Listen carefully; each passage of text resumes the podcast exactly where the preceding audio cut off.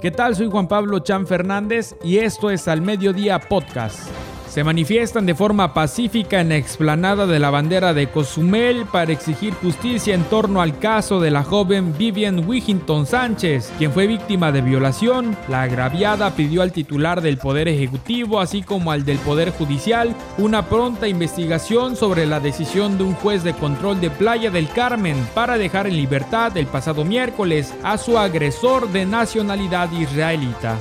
El próximo miércoles 28 de julio, el Colegio de Contadores Públicos de Cozumel realizará el curso en línea Remuneración a Socios y Accionistas, el cual tiene por objetivo aprender de manera correcta los pagos que se hacen a los ejecutivos de las empresas derivados de los ingresos que se hayan alcanzado durante cada ejercicio. Así lo dio a conocer el subtesorero de la agrupación, el licenciado Víctor Hugo Mijangos Camelo, quien invitó a todos interesados a participar en dicho curso de primer nivel.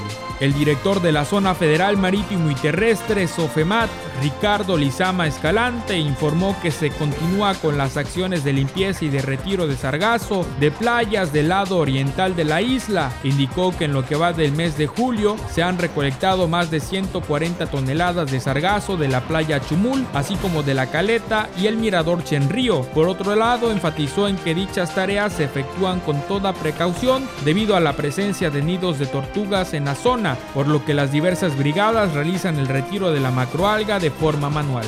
El comandante Pedro Arturo Ramírez del Ángel, subdirector de tránsito municipal, nos informa sobre los diversos reportes que acontecieron durante la semana que concluyó, destacando que se tuvo un ligero descenso en el número de accidentes, así como de personas remitidas por el operativo de alcoholimetría respecto al de la semana pasada. Por último, recordó a la ciudadanía que los primeros cinco días de cada mes la dependencia municipal ofrece descuentos en los diversos trámites que se realizan. Vamos a escucharlo.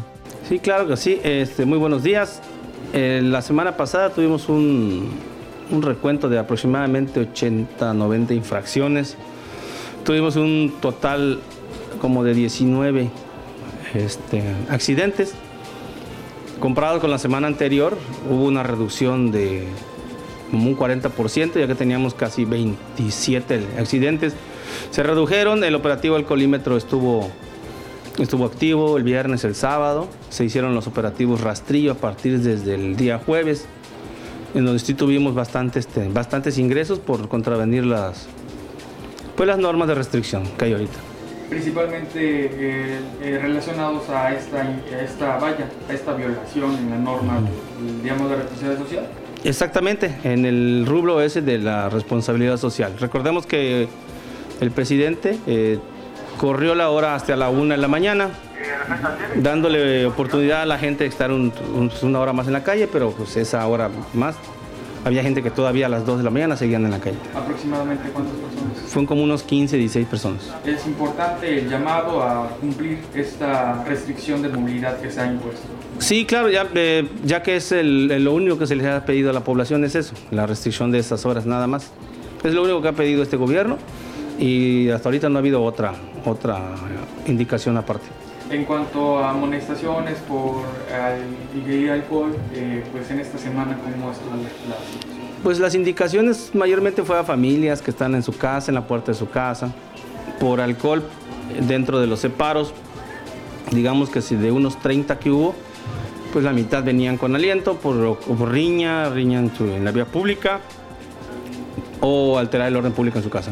Muy bien, ¿habrá algún tipo eh, pues, de, difusión eh, a través de medios de comunicación para que la población sea un poco más consciente en relación a estas situaciones que ya son muy acostumbrados aquí en seguridad pública. Sí, el policía Quintana Roo, básico Sumel, siempre en, los medios se mandan los reportes, se mandan este, las notificaciones de cambios de algún horario, alguna indicación que se le da a la población y siempre mantendremos esa, ese flujo de información.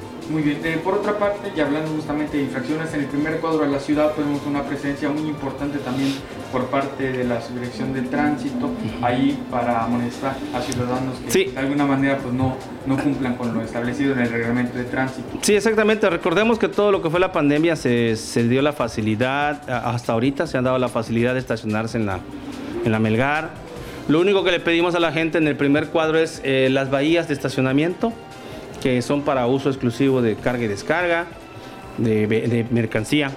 Esa es la petición que nos han hecho los empresarios, de que luego no tienen espacio pues, sus proveedores.